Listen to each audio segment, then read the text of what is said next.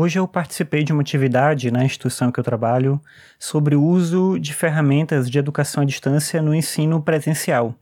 Eu acho que esse é um tema importante, é uma coisa que vale a pena a gente discutir no ensino presencial, é uma coisa que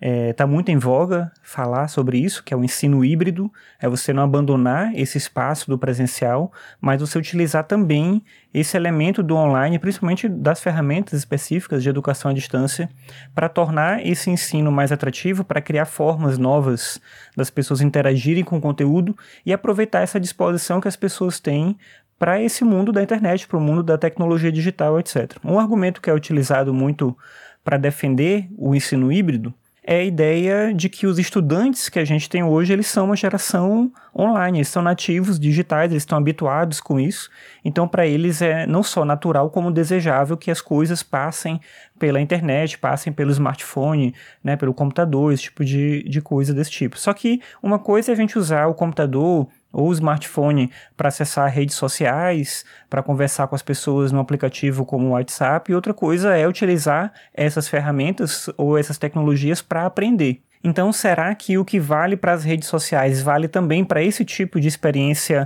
em uma plataforma de educação à distância, como o Moodle, por exemplo, que é a plataforma oficial lá da instituição que eu trabalho? Claro que existem outras, mas, enfim, será que usar o Moodle tem uma experiência, gera uma experiência para o estudante semelhante à que ele tem quando ele usa o Twitter, ou o Facebook, ou o Instagram? Eu acho que não, e aí é que está o problema. Eu acho que uma situação ideal é tentar mesclar o uso de redes sociais com a, o próprio smartphone para poder gravar coisas, para poder filmar, poder gravar áudio, para poder fazer um vídeo para o YouTube, para poder assistir coisas no YouTube, mesclar tudo isso com estratégias que a gente chama de tradicionais dentro do ensino presencial. E aí sem perder o foco porque no final das contas ainda se trata de ensinar e de aprender. Não é para transformar a aula em uma coisa diferente de uma aula em que não se aprende, mas se tem acesso a informações, a coisas rápidas, como uma timeline que você está passando no Twitter, por exemplo e nem é também para se desconsiderar todo o processo escolar e as circunstâncias que envolvem